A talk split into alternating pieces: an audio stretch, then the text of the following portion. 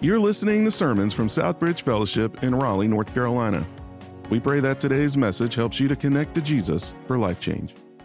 We are in the book of Judges, uh, starting a series. Don't grab your Bible and turn there yet. You might just sit there for a while. I want to lay some, some framework. Um, Pastor Scott's done an incredible job the last couple of weeks, just sort of laying the context and the foundation. Um, and as I press into this text, like a, like a lot of, it's easy for preachers sometimes to go, This is my favorite passage of scripture ever, um, which is usually my favorite is wherever I am at the moment. Um, but as, as I've been pressing into this, a couple of things have, have come to mind. Um, number one, I'm, I'm grateful that God loves us the way we are, um, but He loves us enough not to leave us the way we are. Um, Judges, much like the scripture as a whole, is the story of God taking broken people, redeeming them, and using them for his honor and glory, even though they're still imperfect. Anybody else? Um, man, we see it in Judges, but we see it in every other book of the Bible, right? God takes these broken, messed up people and he loves them and he redeems them. And, and uh, so that, that's been encouraging to me, if, if not to you this week. That's been encouraging to me to realize that even though I'm messed up, God loves me, He redeems me, um, and His desires to use me for His honor and glory. Um, but I've also been encouraged, and I just want to share that um, God's doing some neat stuff in our midst. Uh, you may not be aware of, of all that. That's okay. Um, but, you know, God is, God is doing work. Um, I've had some messages from different people over different things, and um, someone that led a neighbor to the Lord, to, to, a saving knowledge of Jesus Christ. And I'm like, man, thanks for your obedience in the moment. Um, had a sweet note from one of our small group leaders just talking about some of the stuff that God is doing in their lives and in their group and people that they never really knew before, but how God is binding them together and growing them and using them. And, and that stuff's exciting uh, to me. Uh, disciple making relationships that are taking place, people are loving each other. Uh, there's, there's tragic things that are happening, and we have church family that are stepping into that messy stuff and loving them. And uh, it's just awesome to see God doing things. And I just want you to know that. Um, the, uh, the process of, of living together as a family of, of Christ is, is incredible. Um, and so we talk a lot about um, getting connected and growing. And so I just want you to know that as, as you step into this place, uh, we're in this together. Uh, Jesus invites us to a personal relationship with Himself. And no one can do that for you. Hear me, hear me. No one can live for Jesus for you. That's personal, that's intimate. But we do it together.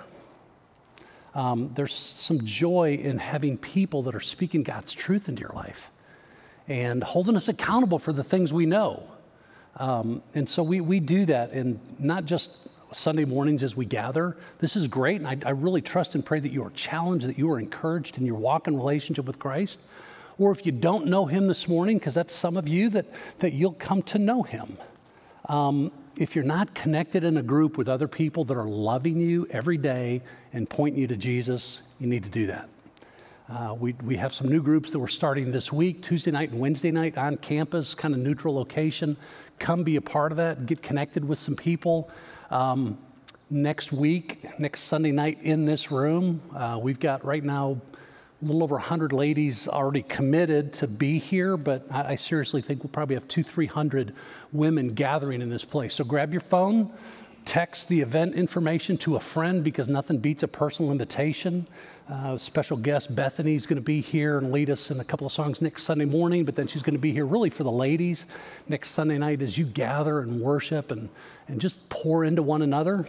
Uh, guys, two weeks from tonight, the one day so far in the year, there's no football. So that was intentional. Guys, we're going to gather, we're going to worship. Both of these events are really intended for encouragement, challenge, but also to just kind of lay some framework. Uh, as our elders for the last couple of years have been praying, what is God doing in the life of our church? What do the next 10 years look like? So you're going to hear some of that vision, some of that direction, and how that relates to you individually as you live in relationship with one another. Uh, so I really want to invite you to be a part of that. Uh, invite somebody, uh, because again, nothing beats a personal invitation, okay? Um, but it's just really been encouraging um, as we look at the, the, the, book of Judges, as we look at scripture as a whole. Uh, let me just remind you of the cycle that Judges is all about. Uh, you can see the graphic on the screen. Pastor Scott unpacked this. Um, we talk about the cycle of Judges, but can I just say this is the cycle of Dave? Anybody with me? Listen, walking with Jesus is tough stuff. There, there's nothing easy about this except God's grace and mercy. That's the easy part of it. It's, it's great because it's free, but it, it absolutely demands a surrender on our part to walk in relationship with Jesus Christ. But I can't help but through the years realize that the book of Judges is really a story of my life and probably a story of your life. Uh, the, the one phrase we will hear quite a bit. And again, the people did evil in the sight of the Lord. And, and I can just simply go, again, Dave did evil in the sight of the Lord and he paid the consequence and he, but he was redeemed because 1 john 1 9 if i confess my sin he god is faithful and just to forgive me of my sin and cleanse me from all unrighteousness and bring me back into right relationship then there's this restoration period and i'm enjoying my walk in relationship with the lord until the next time i blow it which is usually about 30 minutes later right? And it's like but it's just this cycle of god's redemption. But here's the thing that we'll see this morning. God is a covenant making covenant keeping god. And He loves you. He calls you to Himself, He calls you to His family, He calls you to His mission. So, this is, although my relationship with Jesus is personal and intimate because no one can live it for me, it's also public in that I live it out with a family. And I live out that mission with his family. We see that all through the book of Judges. Uh, to, but to just kind of lay some, some groundwork, uh, I was encouraged week one, um, and if you have your Bible, hopefully you, you wrote it uh, right on the title page of the book of Judges because Pastor Scott, just write this down. There's always a path to renewal. There's always a path to renewal. No matter what's going on in your life, no matter how far you think you've run away from God, there is always a path to renewal. That's God's grace, that's His mercy, that's His hope put on display for us. So, as we look at the book of Judges, again, over the next probably nine, ten weeks still, I want you to know that um, there, there is this cycle, there's this process that's taken place. And, and we have two ways that we can look at the book of Judges. We can simply look at it like a history book and go, wow, those people are really jacked up. Or we can look at it, and this is my perspective. I'm reading it and go, holy cow, I am really jacked up. But I'm in a covenant relationship with a God that loves me and is willing to redeem me time and time and time again. So uh, I, I don't want to simply look at the, the book as, as, well, that's history. Now we know what happened thousands of years ago. The question becomes God, what do you want to teach me about me? God, what do you want to teach me about us as a church? God, what do you want to teach us about our relationship with one another and our mission for you? So it is very personal, but we have to unpack it in a way that, that we understand that God is teaching us about his relationship with us. We see it in his relationship with the nation of Israel as they're taking over this promised land, right? This land flowing with milk and honey. But we also have to say, what is he teaching me? Thousands of years later, God, what are you teaching me? What am I learning from this? Because we're not looking at these judges. Today we look at the very first one. There's 12 that are listed throughout the book, and today we're introduced to the first one that's listed there. The goal is not to go, oh, I want to live like that guy or that girl right? As we talk about Deborah, as we talk about Barak, as we talk about, you know, uh, Jephthah, or we talk about Ehud, or any, they're not these great model citizens or even model Christians. So the question is, hey, now I don't want to try to be them. I want to try to be me the best way I can, the way God created me. And so it's important to understand this cycle and where God is pulling us because what He's doing is He's inviting us into this love relationship. He invites us to close proximity with Him to live out this covenant love relationship, right? Literally to enjoy Him fully. God's invitation is that you would come and just enjoy Him fully and completely. What a great invitation. God, how do I know you? How do I walk in relationship with you? And so it's important just to know that God had made a covenant with the nation of Israel. God has established a covenant with you. He fulfilled his covenant, his vow, through the person of Jesus Christ, through his shed blood on the cross, that you can experience forgiveness and be brought into a right relationship with him. So this covenant goes all the way back to the very beginning. God is a covenant maker, God is a covenant keeper. God will keep his word. Even if I don't, he does. It's just, it's phenomenal. So, um, as we look at the book of Judges, uh, chapter 3 this morning, I want to again create some, a little bit of a background to kind of understand where we are. Again, Pastor Scott's done a lot of the contextual history, and, and we kind of know where we are. Um, but it's important. So, if, if you're pressing into God's word, um, we, we understand this covenant idea. Um, to, again, to really understand Judges, I would encourage you over the next couple of months, I mean, go back and read the book of Exodus and realize God began to create these promises and He was providing for His people. Um, read the book of Deuteronomy. The Deuteronomy talks a lot about God's covenant, and you see His promises just being laid out there. Read the book of Joshua, because especially those three books are the, the great context for this book of Judges And that we understand God gave all these promises and all these vows, and the people made vows to God, and they broke those vows to God, but God was faithful. He always will be. So let me just give you a, a couple of verses uh, from, from Exodus, from Joshua, from Deuteronomy that sort of set up a little bit better understanding of where we are right now in uh, Judges chapter 3. Uh, in the Old Testament book of Exodus, Genesis, Exodus, second book, chapter 23, it says, Behold, I send an angel before you to guard you on the way and to bring you to the place that I have prepared. This is God's promise that He is going before. He says, I'm sending an angel. I truly believe this is the presence of God right? We, we have the Trinity. We have God the Father, God the Son, God the Holy Spirit. They're inseparable. When Jesus speaks of God the Father, he's speaking of himself. When he speaks of the Holy Spirit, he's speaking of himself. The Spirit and the Father and the Jesus, they're all one. So as Jesus saying, I'm sending an angel, he, he could literally be sending an angel as a protector, but he's also making this declaration that I am going before you. I'm going to guard you on the way, and I'm going to bring you into this place that I have prepared.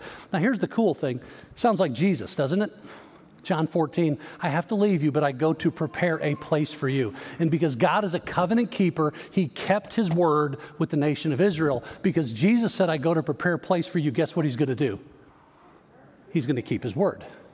He has gone to prepare a place.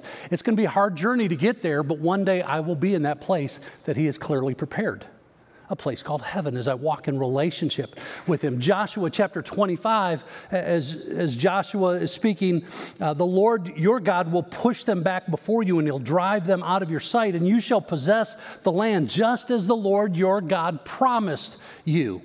You can write some of these passages down, not try to kind of follow or flip through your Bible, and they're not thrown on the screen. So just write it down, make a note. But he says, Be very careful, therefore, to love the Lord your God.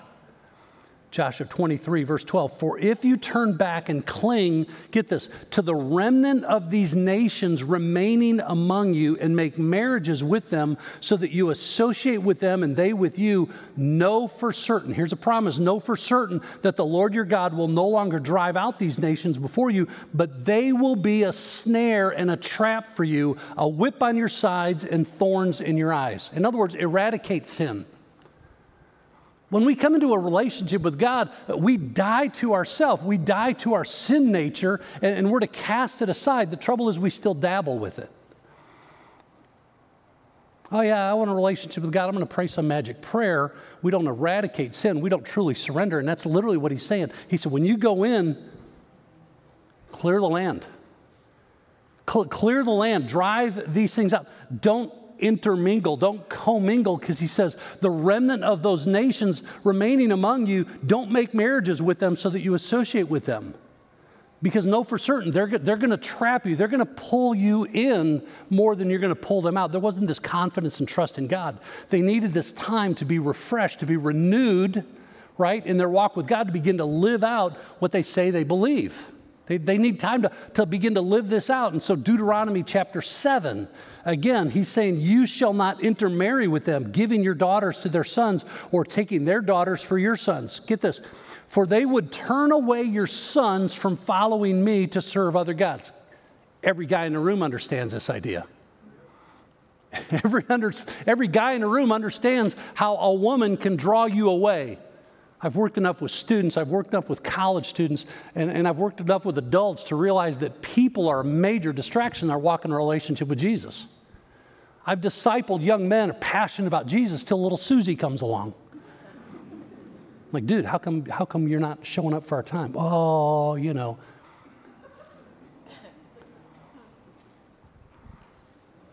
Dude, where's your covenant with Jesus? And I've told young men, look, here's, here's the deal, and young women too chase hard after Jesus. You run as hard and fast after Jesus as you can. And if you happen to look next to you and see some, uh, for guys, see some young woman chasing hard after Jesus like you, then maybe God's bringing you together. Young lady, chase hard after Jesus. And if you are running hard and pursuing Jesus and you happen to look over and see a young man chasing hard after Jesus like you, maybe he's bringing you together. But the problem is, we throw it in neutral, we tap the brakes a little bit, we slow down our pace because we're setting ourselves up for spiritual compromise.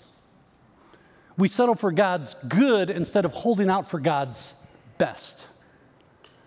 That's what the nation of Israel is doing. So he says, Deuteronomy 7, picking up in verse 8, but it is because the Lord loves you and is keeping the oath that he swore to your fathers that the Lord has brought you out with a mighty hand and he redeemed you from the house of slavery. Know therefore that the Lord your God is God, the faithful God who keeps covenant and steadfast love. Oh, it's great to be loved by God, but I'm going to hang on to just a little bit of sin. A little bit of sin's not going to hurt. Oh, God, I love you, and I'm going to go to church every other week when I'm in town or it's not raining. God, I love you, but I'm going to hang on to just a little bit of sin because a little bit's not going to hurt. Let's not deceive ourselves. Joshua chapter 24, I love this story right before Judges picks up. It says, and the people said to Joshua, now, so here it is. Joshua's got them on the brinks. They're in. God has given them some incredible, incredible victories throughout the book of Joshua. They've, you know, conquered Jericho. They've conquered Ai. They even saw Ai as a tiny city. Oh, we got that without God. They realized they, they were defeated because they took God out of the equation. Then they had to repent, and then God gave them Ai. It's like just this cycle. Right before they've seen all this stuff, and Joshua's getting ready to disperse the people, every man to his inheritance in Joshua 24, verse 21. And the people said to Joshua, No, but we will serve the Lord, right? Here's this, this famous, as for me and my house, we, you can choose, you can choose who you want to serve. But Joshua's saying, As for me and my house, we will serve the Lord. He's saying, I can't do it for you. You can't do it for me. I don't know what you're going to do. As for me, I'm going to serve the Lord. That's this passage, Joshua 24. Then Joshua said to the people, Get this, you are witnesses against yourselves that you have chosen the Lord to serve him. And they said, We are witnesses. Verse 23, he said, then, then put away the foreign gods that are among you and incline your heart to the Lord, the God of Israel. And the people said to Joshua, The Lord our God we will serve, and his voice we will obey. This is the declaration that they're making in vow and covenant to God.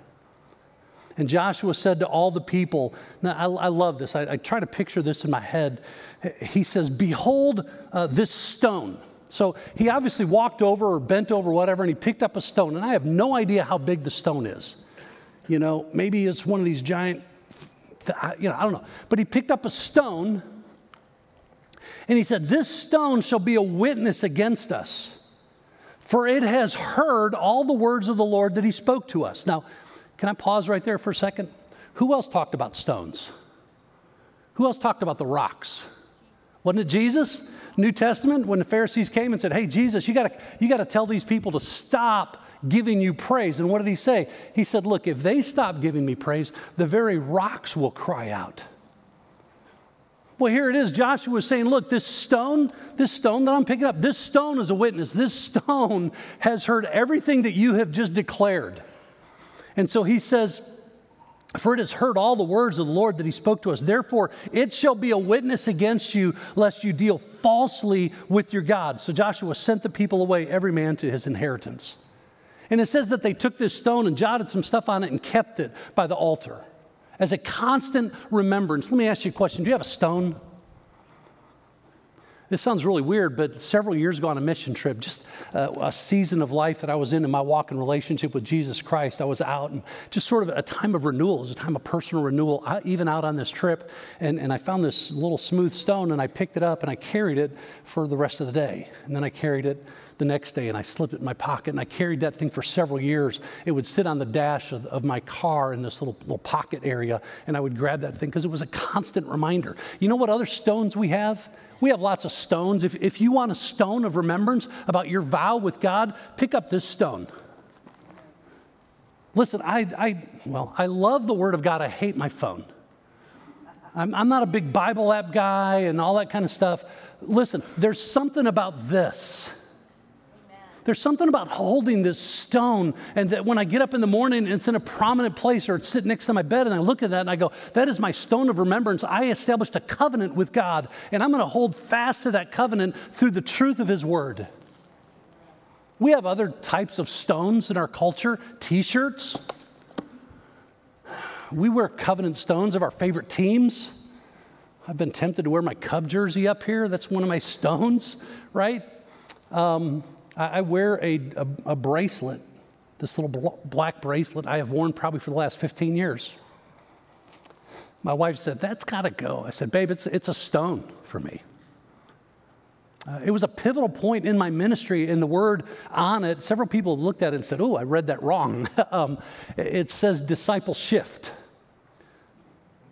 Because it was a period of life in my ministry when I'm like, God, I think I'm doing it wrong. I think we're doing it wrong. I want to go back to who you are. I want to go back to the truth of your word. And that bracelet, as silly as it may seem, has been a stone of remembrance for me. It's something I see regularly. Um, t-shirts we go to a conference and you know oh man i'm going to be a promise keeper so i'm going to get a shirt and that shirt is a stone of remembrance until i decide i don't want to keep my promises anymore do you have a stone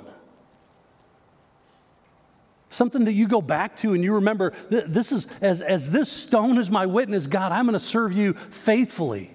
People become stones. There are people in my life who are rocks, who hold me accountable, who ask me the hard questions, who say, Dave, how are you doing in your walk in relationship with Jesus Christ? Is there any area that you need to live in reckless abandon surrender? They hold me accountable to my wife. There are a couple of guys that, that Leslie knows she will call if I get to that place of really screwing up in my life and my marriage, she will call them. They will get in a car, they will get on a plane, wherever they are, they will hunt me down, and they will kick my rear end. Because they were stones of remembrance. They were witnesses to me of the covenant that I established with my wife. And they ask me hard questions to this day. Am I loving her the way God intended for me to love her? The way Paul tells me to love her in the book of Ephesians Husbands, love your wives as Christ loved the church. These guys are stones in my life. Do you have stones?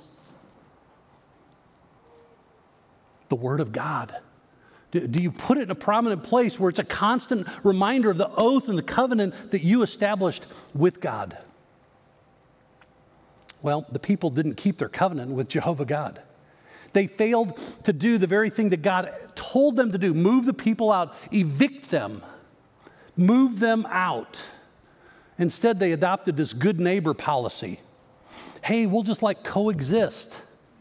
I hate that bumper sticker. there is no coexist.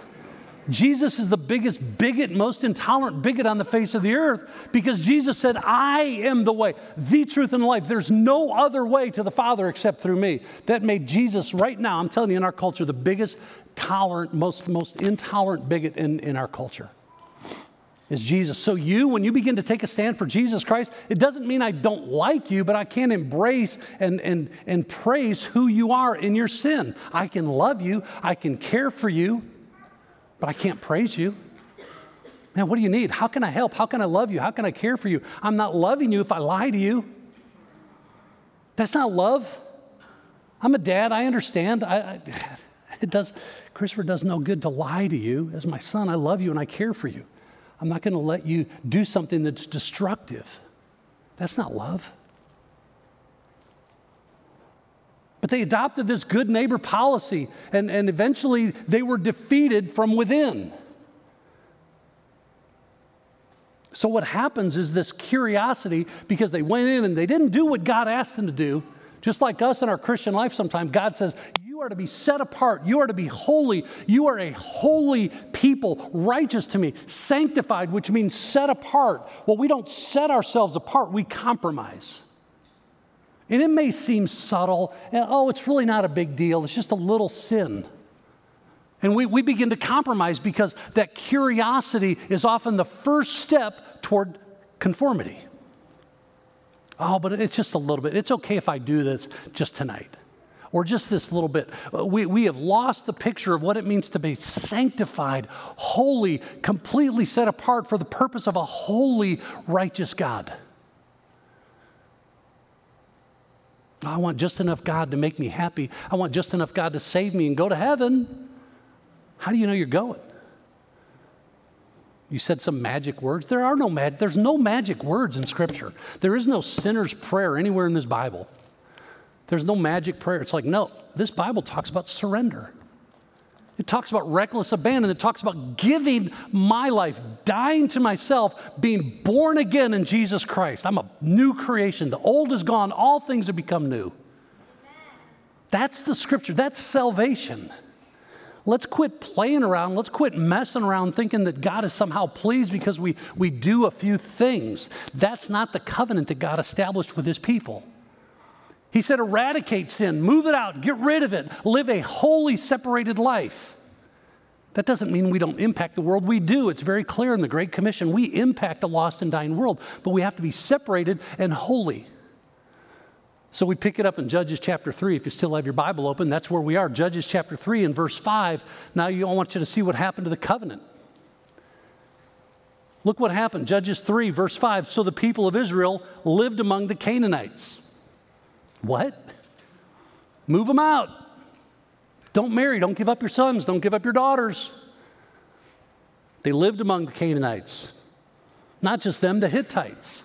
Not just them, also the Amorites, the Perizzites, the Hivites, and the Jebusites.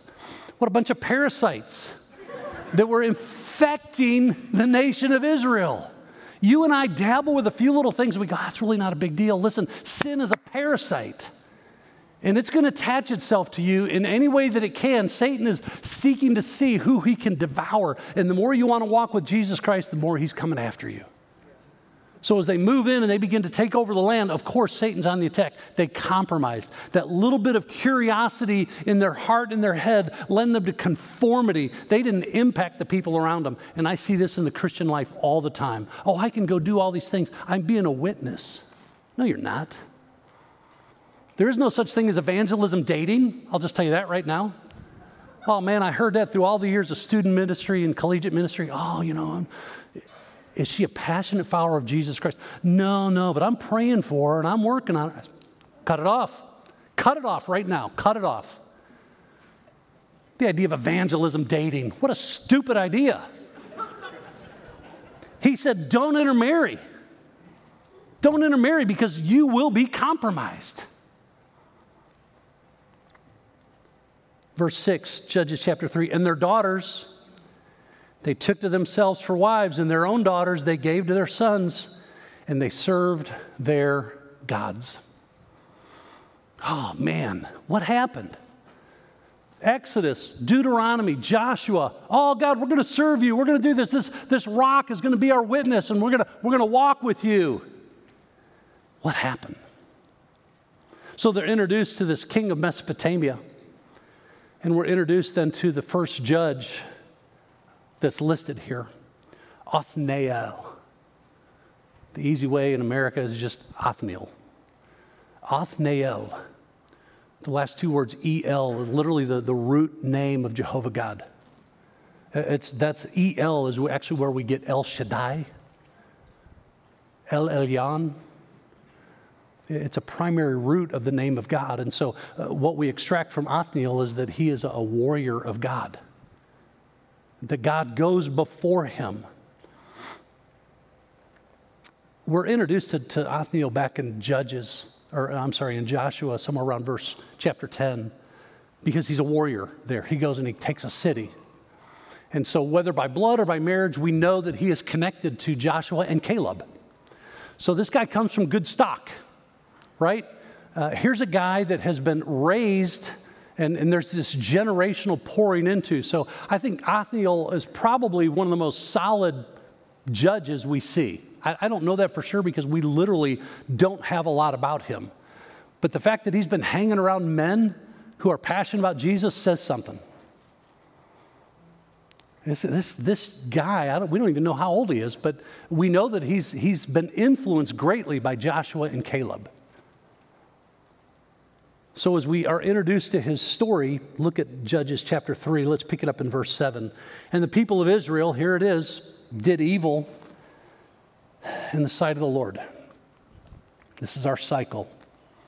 And the people of Israel did what was evil in the sight of the Lord. They forgot the Lord their God and they served the Baals and the Asheroth, which are just the gods. It's the decadent gods. Horrible stuff, wicked. Therefore, the anger of the Lord was kindled against Israel, and he sold them into the hand of uh, Cushan Rishathaim. So we're just going to call this guy Cush, okay? Um, now, when, when it says that God sold them, we see that several times in the book of Judges. And it's not that he sold them for something, he gave them over. In essence, it's kind of like this You want to live as slave? I'll give you over like a slave. You want to live in covenant fellowship and relationship with me? That's my plan. Stay with it. But if you don't, you want to live as a slave in bondage to your sin, I will let you do that. And so he literally just gave them over. Um, this guy, Cush, his name literally means double wicked. So this is like a, this guy's horrible. He, he's horrible. And God said, I, I just want you to eradicate. I want you to evict them and move them out. Don't associate because you're not at a place you're going to influence them. They're going to influence you, and their curiosity led to conformity. So he says, um, uh, and the people served this double wicked for eight years. But when the people of Israel cried out to the Lord, the Lord raised up a deliverer, that is a judge, for the people of Israel who saved them. Now, what this part does not say, it doesn't say that they repented. It never says that they repented. Nikki mentioned repentance earlier. And I think I understand the heart of God in this as a dad that there were times I would extend grace and mercy to my, one of my children, even though they didn't deserve it. It didn't say they come in repentance and, and sackcloth and ashes before the Lord, and they weren't fasting for repentance. It said they were just crying out. In other words, they were frustrated, they were miserable. And God, in His mercy and grace, stepped in.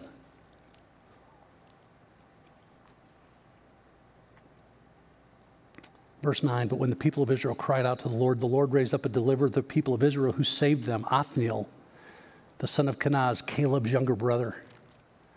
Verse 10, the Spirit of the Lord was upon him, and he judged Israel, that is, to rule, to deliver, to administrate. He went out to war, and the Lord gave Cush, Mr. Double Wicked, into his hand. And his hand prevailed over Double Wicked man. Uh, in verse 11, so the land had rest for 40 years. Then Othniel died. When I look at this passage, I want to share a couple of things just quick. And these are things that I believe will transfer to every other passage that we look out, uh, look at through the rest of this series. Uh, the first thing, if, if we're going to walk in relationship with Jesus, we need to learn to take God at His word. We need to learn to take God at His word. See, the people made vows with God, but they didn't keep them. Uh, they missed the point of his love relationship that he was extended to them. And all the history, all the promises, all the miracles, all the deliverance that God had already given them, they saw as his law and his provision kind of as a burden. All these things that God said, look, we're going to be in a love relationship. I just want you to do these things. I want you to obey these things because it's part of my protection of you. They saw that as a burden And, and, they miss the point. So, Deuteronomy, let me jump, jump back for a sec. Deuteronomy chapter 10, uh, it says, And now, Israel, what does the Lord your God require of you? But to fear the Lord, that is to live in reverential awe, to be so amazed. When was the last time you just got in front of God and you were just in awe? You were just amazed. He says, I just want you to be amazed at God, to walk in all his ways, to love him, to serve the Lord your God with all your heart, with all your soul. Sounds like Jesus, right? Love the Lord your God with all your heart, with all your soul, with all your mind. Uh, Deuteronomy 10 13. And to keep the commands and statutes for the Lord. Now get this, which I am giving you today for your own good. Wait, what? What did he just say? Our culture, and maybe you, I did as a kid for a long time, struggled with the idea of God and all his commands. All the rules, oh my gosh. Going to church, that's where you have all those rules. Nope, I don't have a rule that I live by. I have commands. And I see those commands. When I, when I began to unpack this in my much younger days, wait, God, so you're saying all these commands you've given me for my good. Wait, so, God, what you're saying is you're not the cosmic killjoy? Oh, you go to church, that means you can't do stuff. I'm free to do whatever the Holy Spirit of God allows me to do. Amen. See, freedom is not doing everything that you think you want to do. Freedom is doing the things you know you ought to do. It changed my relationship with God. Wait, so all these commands are given me for my good. The picture that has forever been in my mind, and I hope you never get behind the wheel of your car again and don't remember your walk in relationship with God. Because when you, when you pull out on the road, which side do you go to? Some of you. Hopefully, most of you. Right? And there's these lines on there. Those lines, you know what those lines are like? It's, it's like the swimmer. Any swimmers in the room? I know we have a lot of swim teams in Raleigh. I don't swim, I paddle, I float, and I often sink, but I don't really swim. But, you know, uh, or a runner. Any track runners? Relay people in the house? Pastor Scott would go, Yeah, runners. I'm like, Go sit down. Um, but when a, when, a, when a swimmer lines up on the edge of the pool or a runner is lining up in, the, in their, do you notice they have these paths? They have this lane that they're supposed to swim in or run in.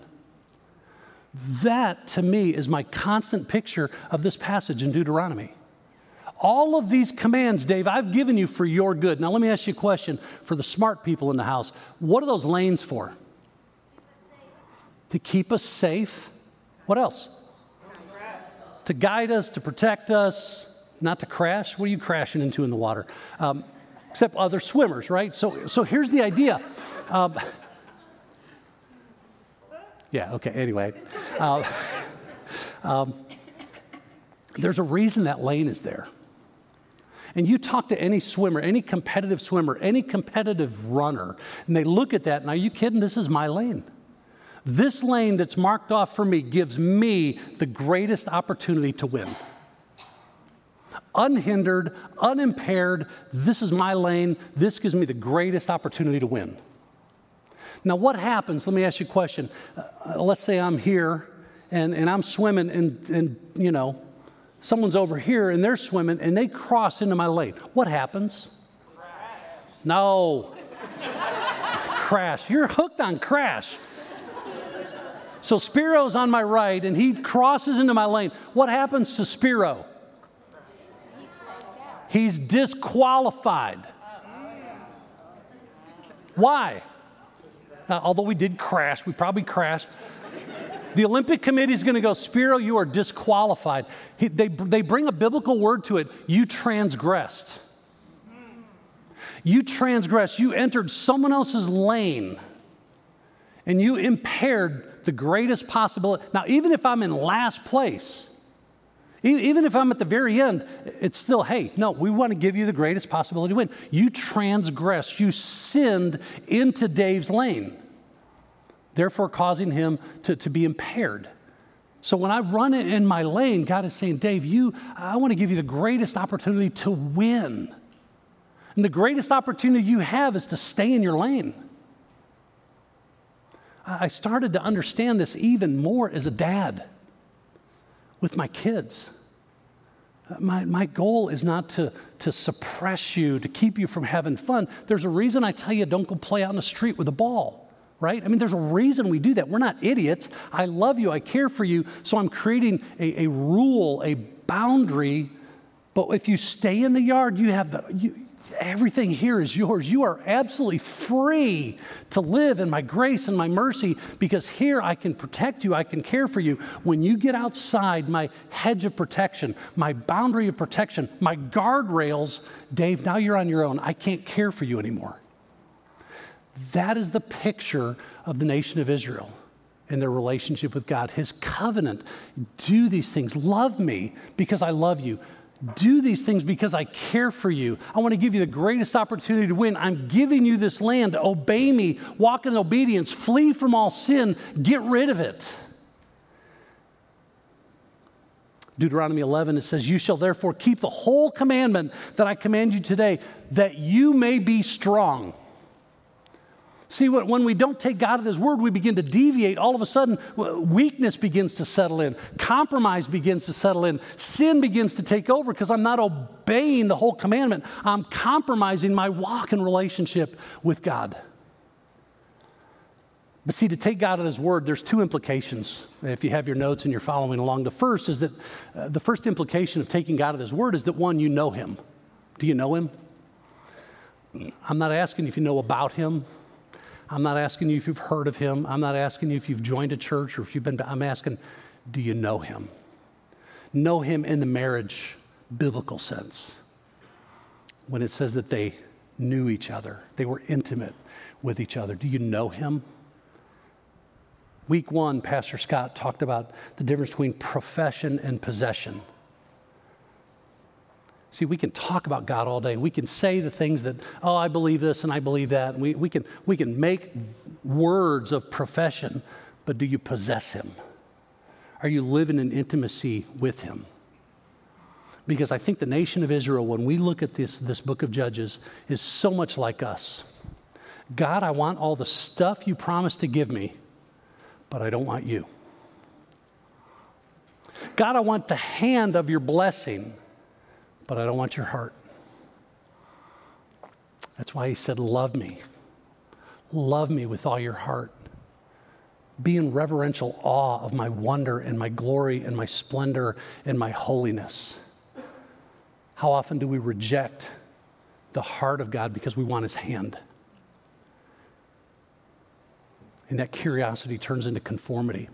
I've known so many people who've gotten mad at God because all they're doing is they're looking for his hand nation of Israel got mad at God. Why? Because they turned their back on God. I've dealt with families, I've dealt with individuals in struggles when it's like, man, I prayed for this and I prayed for this and God didn't give me what I want. I'm mad at God. I'm like, grow up. Right? Oh, well, God didn't give me a new car. God didn't do God didn't do this. God, God, you know, my family still got sick. And wait, does that change the heart and the character of God? Do I still love Him? Am I still walking in obedience to Him? We get mad at God because God's not doing the things we want Him to do for us. What a distorted picture. That's exactly where they are. So, to take God at His word, number one, implies that we know Him. Two, that, that it implies that we know His word.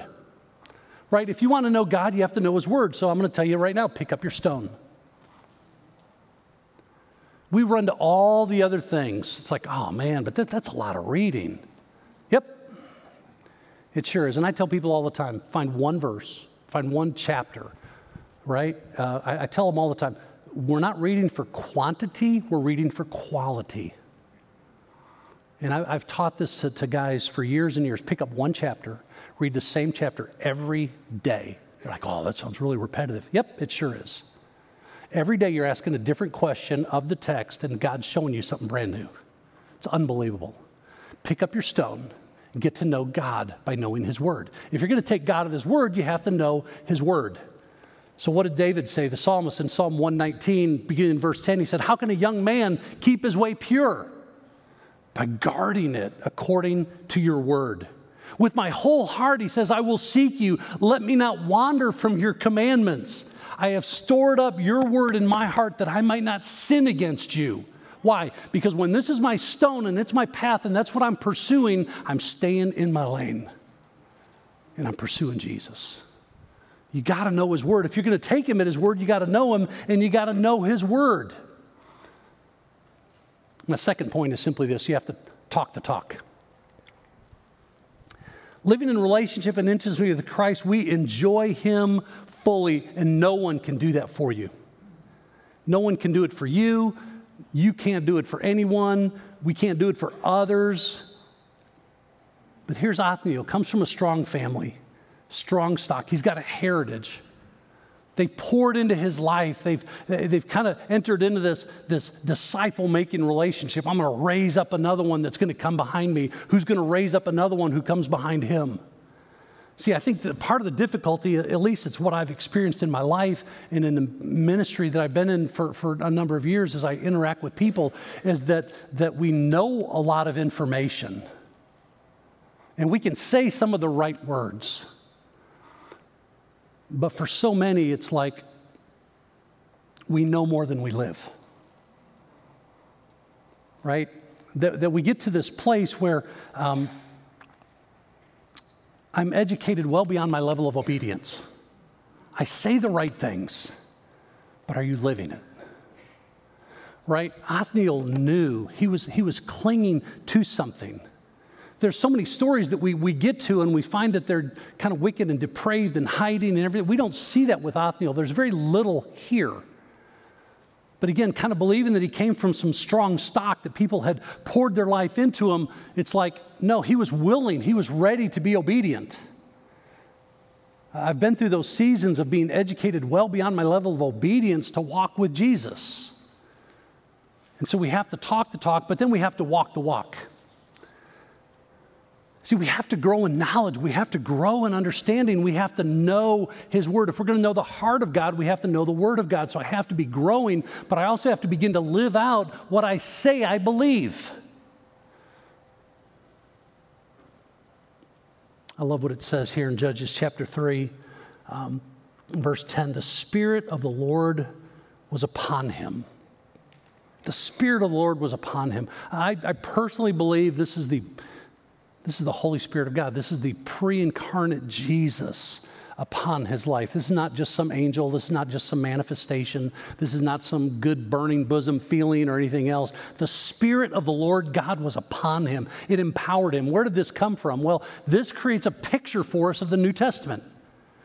Ephesians chapter 1, as Paul is teaching us, he says, When you believed, in other words, when you surrendered, when you truly gave your life to Jesus, what does he say? You were marked in him with a seal, the promised Holy Spirit. But he doesn't stop there. He said, Who is a deposit guaranteeing our future inheritance until the redemption of those who are God's possession to the praise of his glory. When I surrendered and gave my heart and life to Jesus Christ, the Bible tells me that God gave me a gift. That gift is the presence of the Holy Spirit of God. And that is simply a deposit guaranteeing everything else that's still coming because the Holy Spirit's doing a work and He's drawing me in. John 15, Jesus talks about this abide in me and I in you, right? That as the branch cannot bear fruit by itself unless it abides in the vine, neither can you unless you abide in me. We have to stay with Him. We don't do anything on our own apart from the work of the Holy Spirit of God in us. Acts 1 8, and the Holy Spirit will come upon you and you will be my witnesses. Doesn't say you might, doesn't say, hey, think about it, doesn't say, hey, pray about it, doesn't say go through a training program. He says the Holy Spirit will come upon you and you will be my witnesses. That's the Spirit of God alive and at work in a believer. We don't do anything apart from the Spirit of God. I've tried. And some of my biggest failures, and I've had a lot, comes when I step out thinking I can do something for God apart from His Holy Spirit. Yet I've discovered another principle, right? To take the initiative in the power of the Holy Spirit when I don't feel equipped and I don't feel ready. Take the initiative in the power of the Holy Spirit and leave the results to God. Because my success is not in someone's conversion or action or anything else. My success comes in walking in obedience to this and surrender and submission to the Holy Spirit of God to do the things that, man, God, I could never do that. Do it anyway. led by the Spirit. Ephesians chapter 5, Paul is speaking of what it means to live by the Spirit. He says, Don't get drunk with wine. And he's creating this parallel. People say, Oh, yeah, it's about liquor. No, it's not. It's not. He's creating a parallel of what does it look like to live abandoned to the Holy Spirit. You live kind of like a person you not you, you aren't really that way, right? Your personality is shifted. It's different. He says, but be filled with the Spirit. That word literally means to be controlled and empowered. Othniel was controlled and empowered. The Holy Spirit came upon him. He was controlled and empowered by the Holy Spirit of God. And he went and conquered something on God's behalf in the power of God through the presence of the Spirit of God to do something he was incapable of doing first. He knew warfare. Go back to Joshua chapter 10. He knew warfare. He conquered a city. It didn't say he did it in the power of the Holy Spirit. Here it says the Holy Spirit came upon him and he became a leader. He became an influencer. It's amazing what God will do with one person who's surrendered to the Holy Spirit of God. Imagine what He would do with a church that is living in reckless abandon to the Holy Spirit of God. Years ago, I had a very sweet little lady at a church I was pastoring. Pastor Dave, when are we going to have a revival? And I said, when all of us simultaneously are living in surrender to the Holy Spirit of God. To which she answered, Yeah, it's not what I mean. What are we going to schedule one on the calendar and have someone come in and preach? That's not you. So I said, My answer is the same. I love the picture that we have here, though. Judges 3:11. So the land had rest. Circle that word, underline that word. The land had rest. When we walk in the power of the Holy Spirit, we have rest. That word carries with it the idea of comfort and security. They were secure in their walk in relationship with Christ because now they were back and depending on Him. Until the next verse, when we're introduced to a new judge and a whole new series of circumstances. Let me close with this quote as the team is coming up. This man, his name was T.J. Bach. Um, he was a missionary, um, neat guy, like in the 1800s, and he, he started doing some mission work down in, in uh, Venezuela and Colombia, and he established some mission work there. And he later became the director of a group called the Evangelical uh, Alliance Mission. Um, I think they're still existent to this day. But I remember in a, in a book once, he'd, he'd said this. He said, The Holy, listen carefully, the Holy Spirit longs to reveal to you the deeper things of God. He longs to love through you, He longs to work through you. Through the blessed Holy Spirit, you may have strength for every duty. You may have wisdom for every problem. You may have comfort in every sorrow. You may have joy in his overflowing service. Those things come when we surrender to the Holy Spirit and the Holy Spirit comes upon us. If you're saved, you have the gift of the Spirit. I want to ask you a question. What are you willing to do this week to step out by faith and allow God, through the presence of His Holy Spirit, to do something crazy through you? To share His love with someone, to establish a disciple making relationship with someone. I mean, I could never do that. Sure, you can. If you're walking with Jesus and you're falling in love with Jesus, you can do that. You can get to pour into someone else and grow together. What stones do you have? I want to encourage you to pick this up this week and say, God, you are a covenant maker, you are a covenant keeper, and I'm going to take you at your word. Father, in this place, we surrender to you right now. Lord, throughout this place, maybe for those attending online, God, you're speaking to hearts. You're, you're dealing with me and, and situations in my life. And God, I'm going to trust you because you're a faithful God. God, I want to live like Othniel. God, I want the Holy Spirit to come upon me and I want, I want to be used by you. God, not just once in a while, but all the time, every day, every moment. God, would you encourage me through others to live in reckless abandon? Or for that person in this room that needs to come to know you, Lord, would you just embrace them and love them right now? Draw them close to you. Lord, some people in this place need to be renewed. Or would you speak to their heart? And Father, as a church, but mostly as individuals, will you draw us close? Convey your love and your grace to us. You are a great and mighty God. It's in your name we pray. Amen. Thanks for listening to sermons from Southbridge Fellowship in Raleigh, North Carolina. If you have a question about the message you just heard, email us at info at sfchurch.com. For additional resources or service information, visit us at sfchurch.com.